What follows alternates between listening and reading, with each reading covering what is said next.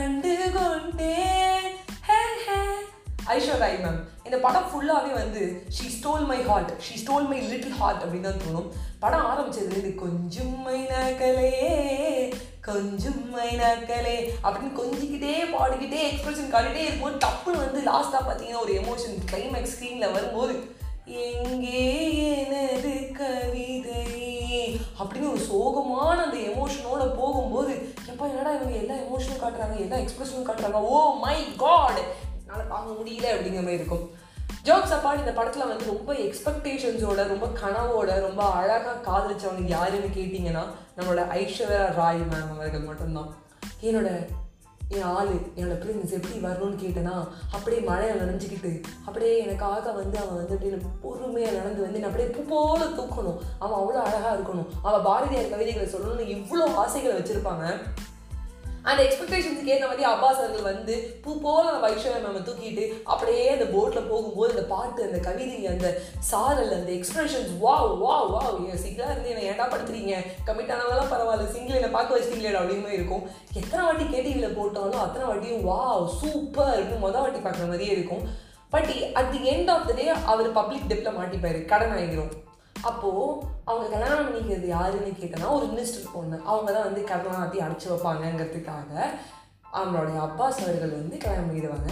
Love பண்ணது வந்து ஐஸ்வர்யமாக கல்யாணம் பண்ணது ஒரு மினிஸ்டரோட பொண்ணை. அவங்க எல்லா கட்டையும் அடைச்சி வச்சதுனால கல்யாணம் பண்ணிப்பாங்க.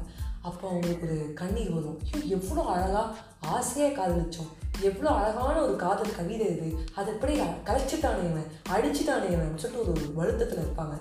But at the end of the day அவங்க யாரை கல்யாணம் பண்ணிப்பாங்கன்னா ஒரு சிம்பிளான ஒரு மேனை அவர் வேறு யாரும் இல்லை. மம்முட்டி அவர்கள் அவருக்கு ஒரு கால் கிடையாது ஆர்மியில் போயிருக்கும்.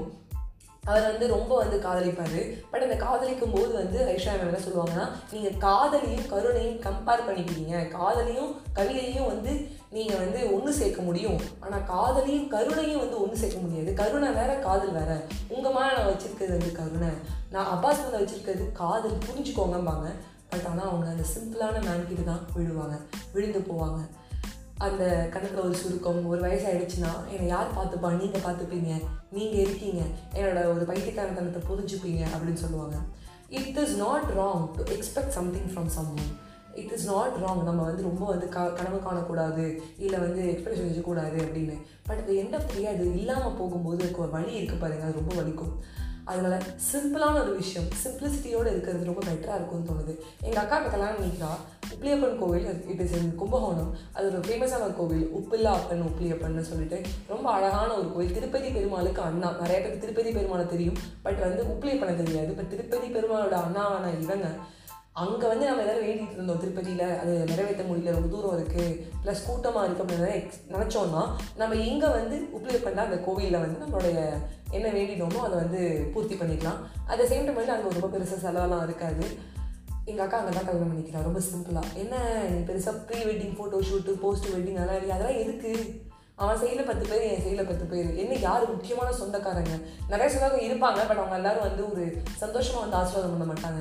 ஒரு வயிறு எறிவாங்க ரொம்ப இதுவாக இருக்கும். என் பொண்ணுக்கு வந்து இருபத்தொம்பது வயசு ஆகுது கல்யாணம் நினைக்கல இப்படி இருக்கிற ஆளுக்கு மத்தியில் நான் ஏன் அதெல்லாம் பண்ணணும்? எனக்கு என்னோடய சொந்தங்கள் என்னை சந்தோஷமாக வந்து வாழ்த்துற நண்பர்கள் போதும்.